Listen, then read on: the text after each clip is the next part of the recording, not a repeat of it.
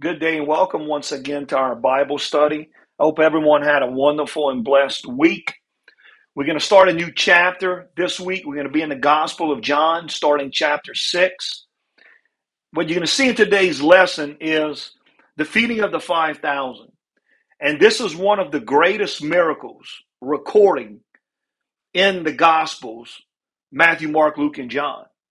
So we're going to dwell, we're going to dwell into this today and, and we're going to see what the meaning behind the feeding of the 5,000 represents. So, with that being said, open up your Bibles to John chapter 6, and we're going to be covering verses 1 through 15. And the title of today's lesson is that Jesus feeds the 5,000. Starting in verse 1, verse 1 says this that sometime after this, now I'm reading out the NIV Bible for those of you that's just tuning in. Every week, that's, that's the Bible I read out of, is the NIV. So, sometime after this, Jesus crossed to the far shore of the Sea of the Galilee. That is the Sea of Tiberias. And a great crowd of people followed him because they saw the signs he had performed by healing the sick. Then Jesus went up a mountainside and he sat down with his disciples. The Jewish Passover festival was near. And when Jesus looked up and he saw the great crowd coming toward him, he said to Philip, Where shall we buy bread for these people to eat? And he asked this only to test him, for he already had in mind what he was going to do. And Philip answered him, And it would take more than a half year's wages, 200 denarius, to buy enough bread for each one to have a bite.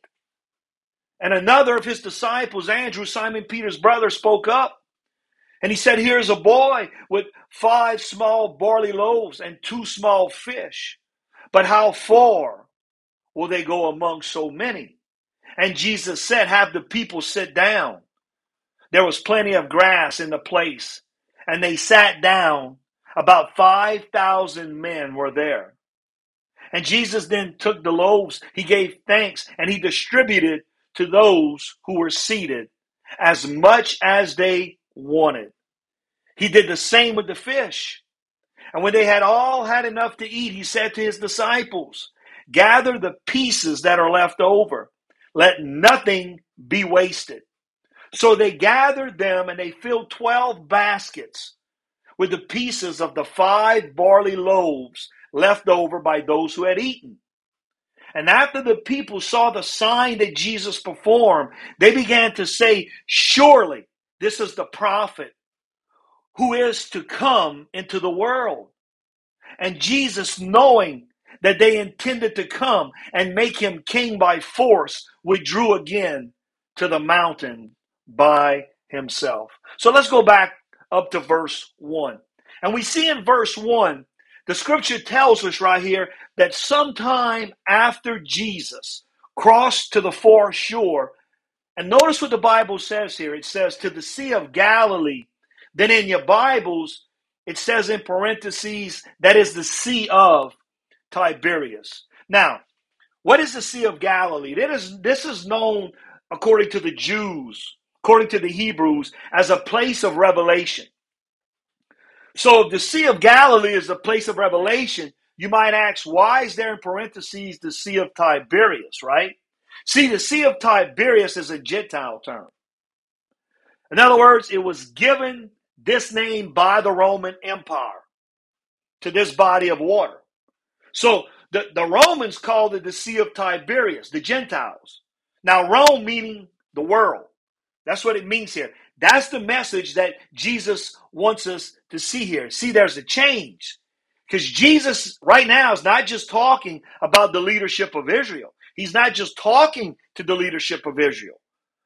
But he's trying to reveal something that John the Baptist stated when Jesus first came onto the scene. If you remember, when John was baptizing people at the River Jordan, he looked up and he saw Jesus coming and he tells the people that he was baptizing, he says, Behold the Lamb of God who comes to take away the sins of the world. See, in John chapter 3, we see that the Son of God was sent into the world so that the world might be saved. So in John's gospel, although there's an emphasis upon the nation of Israel, right here, John is telling us, right, that Jesus was sent. Why? To save the world. So that the world can have a chance to be redeemed. So that the world can have a chance at salvation at that eternal kingdom of heaven. Amen. So John's salvation is, is a very broad salvation. You see, Jesus was sent not just for the lost sheep of the house of Israel. It's not what the scripture's telling us here. But Jesus was sent so that the whole world might have a chance to be saved, might have a chance to be redeemed. Verse 2. And a great crowd of people followed him because they saw the signs that he had performed by healing the sick. Now, when you look at healing the sick, this sends a very important message to us. At least it should, right? See, because when we hear about healing, what should come to our mind? The first thing that should come to our mind is the word restoration. So we can say that restoration is for the entire world here, right? But that will come not until Israel gets right with God through his son, Jesus Christ. Amen. Verse 3. Then Jesus went up a mountainside and he sat down with his disciples. So we see here that Jesus, he goes up a mountainside, he sits down and he begins to do like he always does with his disciples. He begins to teach, he begins to preach about the kingdom of heaven. So the scripture's telling us here that there's going to be revelation here here in John chapter 6. And that revelation is not just for the nation of Israel, it's not for the religious leaders, but it's for the whole world. It's for the Gentiles and the Jews.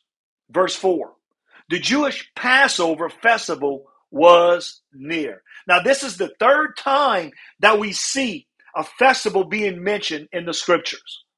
We saw it in John chapter 2. We saw it again in John chapter 5. And we've seen it right now in John chapter 6. So the scripture tells us that it's not quite Passover yet, but the Passover festival was near. Now, let me ask you a question. Whenever you hear the word Passover, what's the first thing that should come to your mind? The first thing that should come to your mind is the word redemption. Why is that? Because Passover is also known as the festival of redemption. Amen. So what we find is this not just the redemption of Israel. That's what Jesus is trying to tell us here. Not just for the Sea of Galilee, right? But also for the Sea of Tiberias. What does that mean for the whole world? So it gives us a broader context to interpret this passage, and it also gives us a broader context that he's talking about the entire world here. See, we aren't just speaking of the salvation of the nation of Israel and the Jewish people. But instead, he's saying, I'm speaking of salvation here, and I was sent by my Father for salvation of the entire world.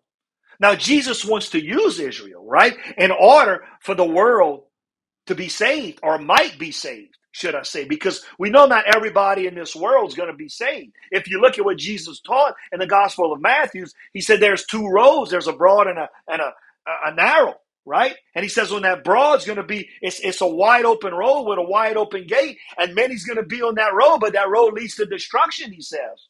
But very few, he says, will be on that narrow road that leads to that narrow gate that leads to the eternal kingdom of heaven, right? So he's coming so that the world might have a chance to be saved here. Verse 5. When Jesus looked up and he saw a great crowd coming toward him, he said to Philip, where shall we buy bread for these people to eat? So let's go back up to that first text in verse 5 where it says this When Jesus looked up and he saw a great crowd coming toward him, he said to Philip. Now you might ask, why Philip? Well, let me give you a little background here. Philip lived in a town named Bethsaida. And it was a town which was about nine to 10 miles away from where he was teaching at this point. You see, Jesus was testing Philip in order to strengthen his faith, right? And, and, that's what Jesus does to us. When we have trials and tribulations in our lives, right? He tests us, He put us through that test because He wants us to, to strengthen in Him by faith. Because it is by faith, by the grace of God, that you shall be saved. Amen. So you see, Jesus was just testing him. And he was testing him because he wanted him to be stronger in his faith, just like he does for each and every one of us, right? You see, by asking for a human solution, and Jesus knew there was no human solution for this, right? But Jesus was highlighting the miracle that he was about to do. That's what Jesus was doing. You see, there's going to be revelation that's going to be taking place. And when Jesus looks up and he sees this great crowd coming toward him, right? Then what what what does he do? Well, right away his thought process turns to the nation of Israel. Why? Because of this great crowd, right? Because there was both Jew and Gentile. There was, in other words, there was humanity that we can say in this crowd. So you see, the kingdom cannot be established until Israel gets right with God by accepting his only begotten Son, Jesus Christ, as Lord and Savior, as the, as the Messiah, the Mashiach. Amen. So look what he says. He tells Philip, Where shall we buy bread for these people to eat? So we see right here that he's asking Philip a question. Now remember, he's testing Philip here because he, he wants to see the response from Philip. And he's and, and Jesus already knew what he was fixing to do. But he wants Philip's faith to be strengthened here, right? So so he asks Philip a question. What does he ask? Look at verse 6. He asked this only to test him. For he already knew that what he had in mind, what he was going to do. So when the scripture says he acts this only to test them, why? Remember, it's the festival or the feast of Passover. It's near, the scripture told us earlier. So Passover, if you remember, represents redemption. We can say that Passover represents the bread of life. And remember, bread plays a very, very pivotal and vital role in the Jewish culture, especially during Passover.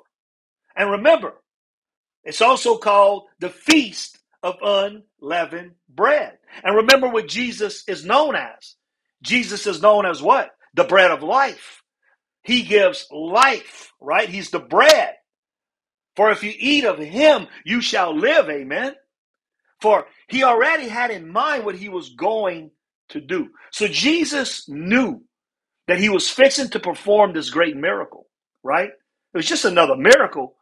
But it's to show that he really was the Messiah. It's to show that really the prophets pointed to him in the Old Testament and he was showing that it's me. So we see here that he's just testing Philip. It's all it is. It's just a test. And you know, when we go through trials and tribulations in this life, it's just a test. Because Jesus is testing our faith. Seeing if we fall short, if we fail, then we, we, we you can't be surprised with this because he's going to give it to us again in another form. But he's going to test our faith again until we pass that test. And if we pass that test, our strength, our faith is strengthened a little. But guess what's up ahead again? Another roadblock, another trial, another tribulation, another problem, right? So what Jesus is doing. See, if you're a follower of Christ, that's why it's not easy to follow Christ. That's why he said it's hard to be my disciple. You must deny self. You must pick up the cross and follow me. And that's hard to do because it's one trial after another. It's one situation after another. It's one problem after another. But are you going to hold true to God and His Word? Or are you going to believe that He will make all things new? He will make all things better for those who believe in Him. Amen. Because that's what His Word says. And God never goes back on His promises, God never goes back on His Word. Amen. Verse 7 And Philip answered him, It will take more than half of a year's wages. And in parentheses, it has 200 denarius to buy enough bread for each one, even to have a bite, Philip says. Now, if you look, if you remember in scripture, numbers mean something. It has they have significance, right? So if you look at the number 200, what does the number 200 stand for, right? Well, let's look at that first number in 202. See, I'm not, I don't care if we're talking about 2, 20, 200, 2000. Let's look at the number 2 because that's the indicator. That's what tells us what this is about. The number 2 in scripture speaks about divergent opinions. And this is exactly what we're going to see here in this story of the feeding of the 5,000. You see, the disciples, they're going to be thinking from their own point of view. In other words, in a physical way. But Jesus, on the other hand, he's going to be thinking like he normally does in a kingdom way, in a spiritual way. And what is that, right? Redemption. The outcome is going to be redemption. So we see that Philip says, Lord, Rabbi says, you know, he's going to take a large sum of money to feed all these people. So what we see in verses 5 through 7 is this right here. Jesus asks Philip where they can buy food, and particularly bread, right? He says in scripture. And Philip begins right away to look at it from a physical standpoint because what he does, he begins to count the cost. So we see that he's thinking naturally here, right? But you see, Jesus wanted to teach him that finances, especially financial resources, that's not the most important things, right? See, we as humans can limit what God does or wants to do in our lives by assuming what is and what is not possible. How many times we've done that, right? We, we have a situation or we lean into a situation or we have a situation that, that encompasses us, so to speak. And, and we think in our mind, because remember, your mind, that's what the devil controls is your mind. We think it's impossible for that to happen. But God says, with me, anything is possible. But you see, a lot of us miss that because we, we look at it from a human standpoint. We're doing exactly what Philip does here. We're looking at it in the natural instead of looking at it from the supernatural, from a kingdom perspective, right? From a spiritual perspective. So, my question to you is this Are there any impossible task right now that you think that God wants to do for you, right? See, don't let your mind keep you from thinking that God can use you or can't use you or can heal you or can't heal you or solve a problem for you that, that maybe seem impossible in your mind. Man, God can do anything if we truly trust and we truly believe in Him. Amen. Verse 8. Another of his disciples, Andrew, Simon Peter's brother, spoke up. So, when all this is taking place, right? Andrew, Simon Peter's brother, he speaks up. And he's telling Jesus and he's telling the rest of the disciples. And what is he telling them? Well, look at verse 9. He says, Here's a boy with small, five small barley loaves and two small fish. But how far will they go among so many? So let's go back up to that first text. And this is this is so, so important right here. He said, Here's a boy with five small barley loaves and two small fish. Now, I want to focus in on the word barley loaves, right? See, this is connected to the Passover season and the expectation of the Passover festival, the Feast of Unleavened Bread. So we can say that barley, and don't miss this, is a fulfillment. A fulfillment of what? A fulfillment of expectation. The Passover expectation, we can say, is redemption. Amen. Continuing on in the scripture. But how far, he says, will they go among so many? So Andrew's thinking in the physical again. He's saying, man, we had this boy, got this, you know, five small barley loaves and two small fish. But, you know, that's not going to go very far because look at all these people here, right? It, it can't go that far. So, so Andrew says, there's a boy, he has fish, he has bread, but I don't know how what good he's going to do because I ain't going too far with what he has because he don't have much. So what we see in verses 8 and 9 is that the disciples will turn their attention to this young boy with the five barley loaves and the two fish. Right? This is all that the little boy had. He had this this is he gave him everything he had, this little boy. Now the disciples, certainly they had more than this young boy. I mean, think about it. They were Jesus, right?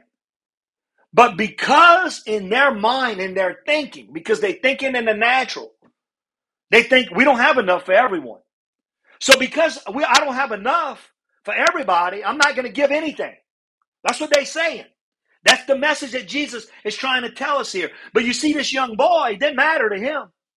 Because this young boy, all he had, he might have left home before and his mama packed his lunch or whatever happened, right?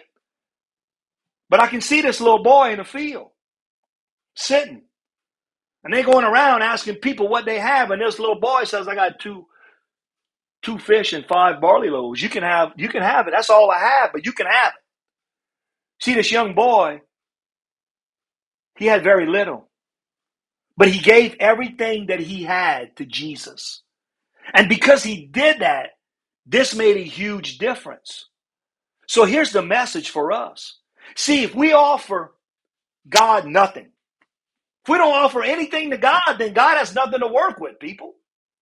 However, if we give everything that we have to God, even if it's a small amount, just like this young boy, then God can work miracles with what you give him. All you have to do is trust. All you have to do is believe. You have to commit to God. You got, you have to give God everything you have, right? Another thing that we see here is that Jesus normally works through people, and he's doing it again here, but he's doing it with a young boy.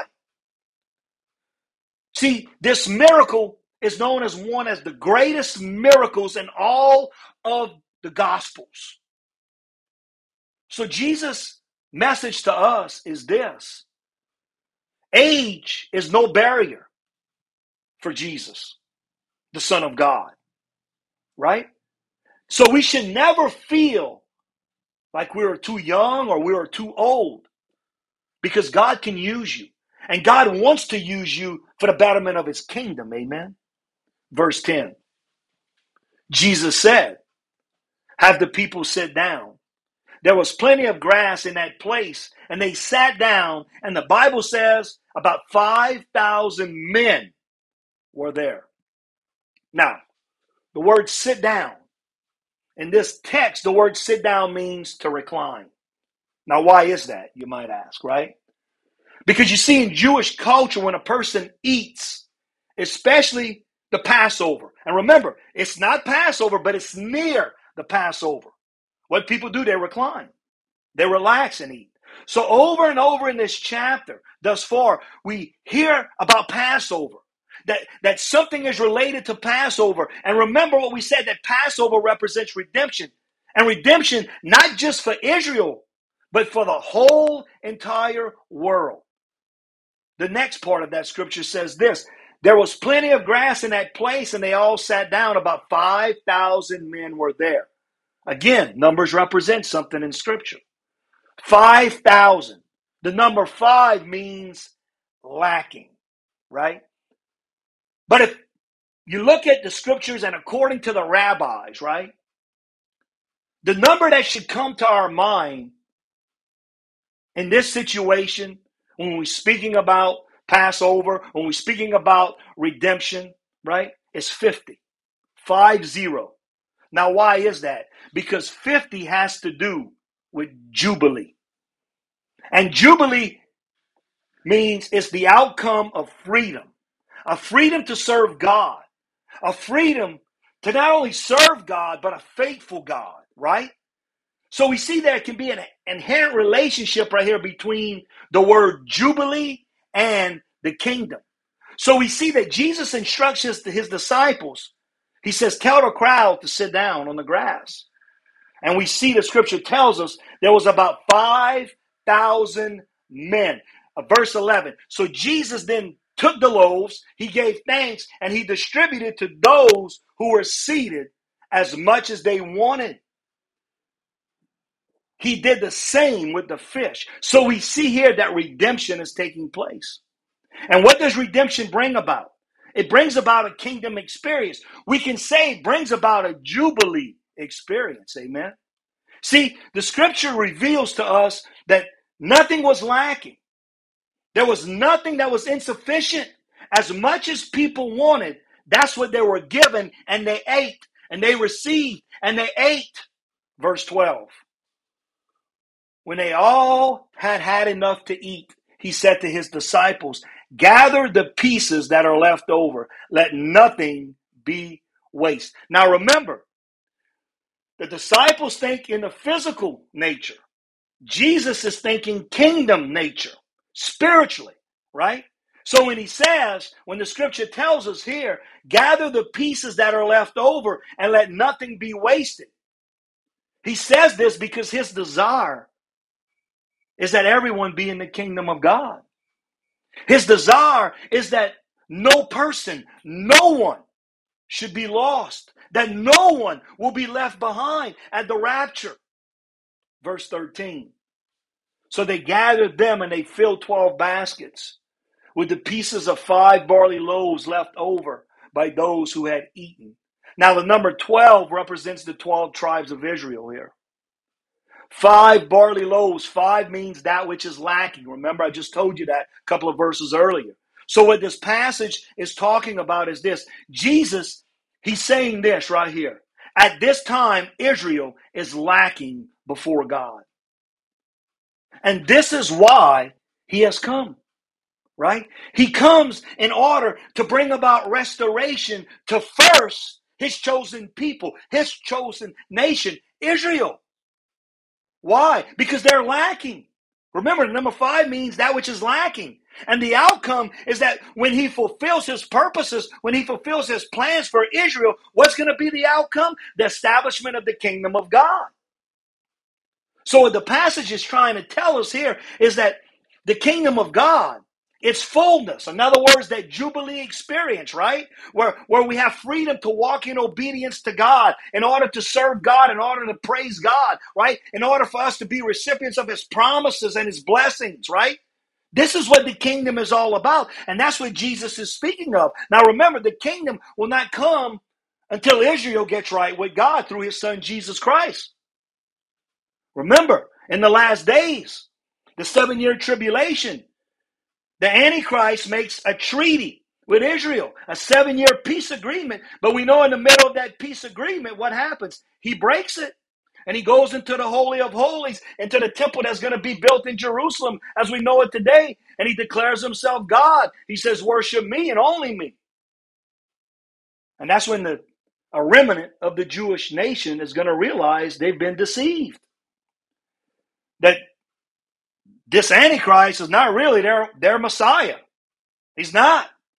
And they're going to flee to modern day Petra, Jordan. And the Bible tells us that if it wouldn't be for our Father shortening the days, that no man would survive. But God shortens the days during the tribulation, the last three and a half years. And He, he protects that remnant, that one third of the Jewish nation that flees. He protects them from the evil of the world. And we know that towards the end of the three and a half year tribulation, they're going to repent and they're going to look up to Christ, up to God, and they're going to see Christ coming back with the church.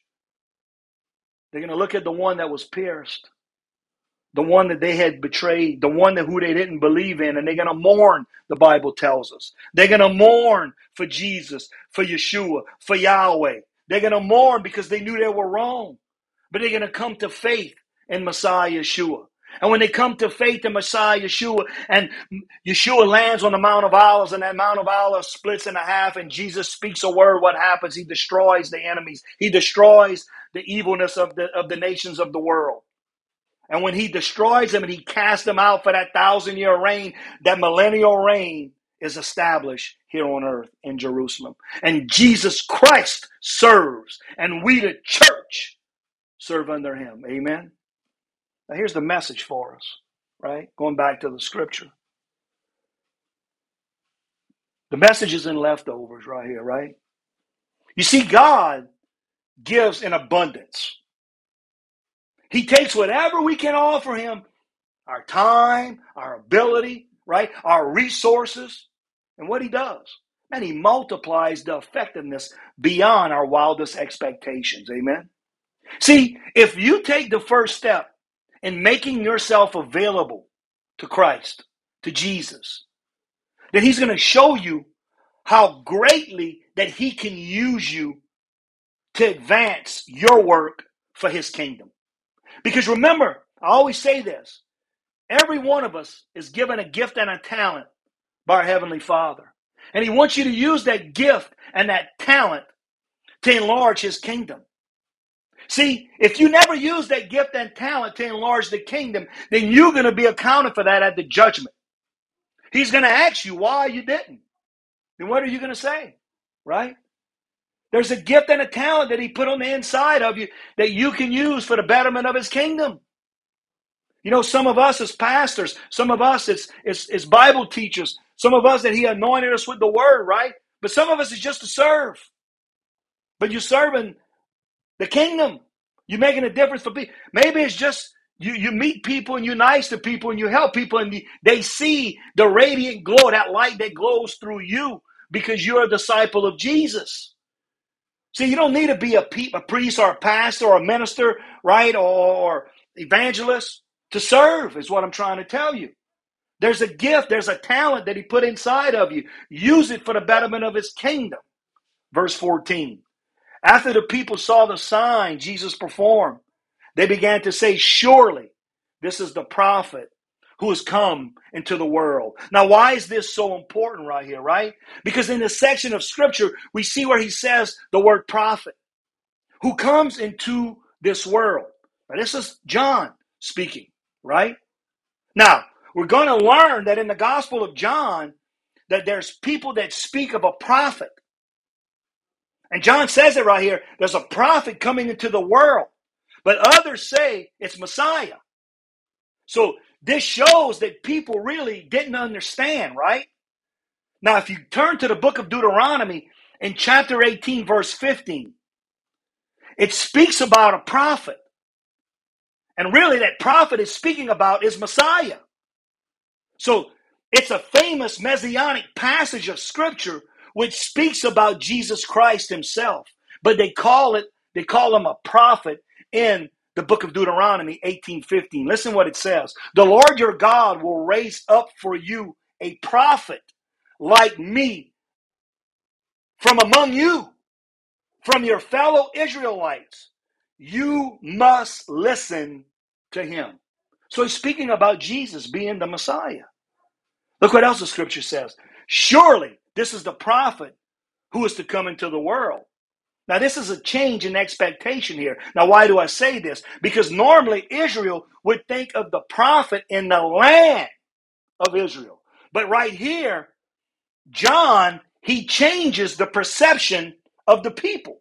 You see, nowhere, and I mean this, nowhere in the scripture, it says that the prophet is bound to Israel. It says right here that he's coming to Israel. But John extends this to the world to show that Jesus wants all of the world to be redeemed, all of the world to be saved. Amen. Verse 15, last verse for today. Jesus, knowing that they intended to come and make him king by force, withdrew again to the mountains by himself. So we see right here that Jesus, he knows their intention. He knows what they want to do. He knows that they want to make him king, right? And we can say king here is related to the term Messiah. So all this is pointing to who Jesus really is. And at this time, man, these these this large crowd of 5,000, right? 5,000 men. They want to make him king. But but notice what Jesus does here in the scripture. The scripture says that Jesus withdrew again to the mountain by himself. Now why is that? because it wasn't time yet. See, they wanted a king. They were looking for redemption, but they wanted a king and a kingdom, but they wanted an earthly king and they wanted an earthly kingdom, right?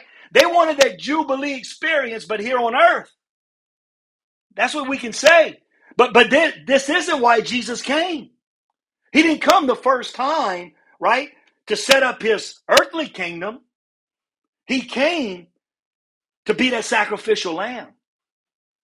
So we can have a chance to know him. So we can have a relationship with him. So we can have that Jubilee experience, not only here, but in the kingdom of heaven, which will be established when the nation of Israel comes to faith in Messiah Yeshua, right? See, he came into this world for all of humanity can have a possibility or a chance to be saved. See, and all we have to do is accept them by faith, people. We don't have to work because you can't work your way to heaven. You can't buy your way to heaven. You can't do it's only through the work of what Jesus did on the cross. Amen. And all we have to do is accept that by faith and believe in the Lord Jesus Christ, right? All those who call upon the name of the Lord shall and will be saved, the scripture tells us, right? See, what he's saying here is this that once you accept me, you can experience that jubilee, that joy, the laughter, the peace, the promises, right, of the kingdom of God. Amen. And that ends our lesson for today. We're going to be back next week. We're going to continue on in the Gospel of John, chapter 6. Until next week, you'll have a wonderful, a blessed week, a wonderful and happy Easter. Remember what the season's all about. We love you guys. We appreciate you tuning in. Until next week, God bless.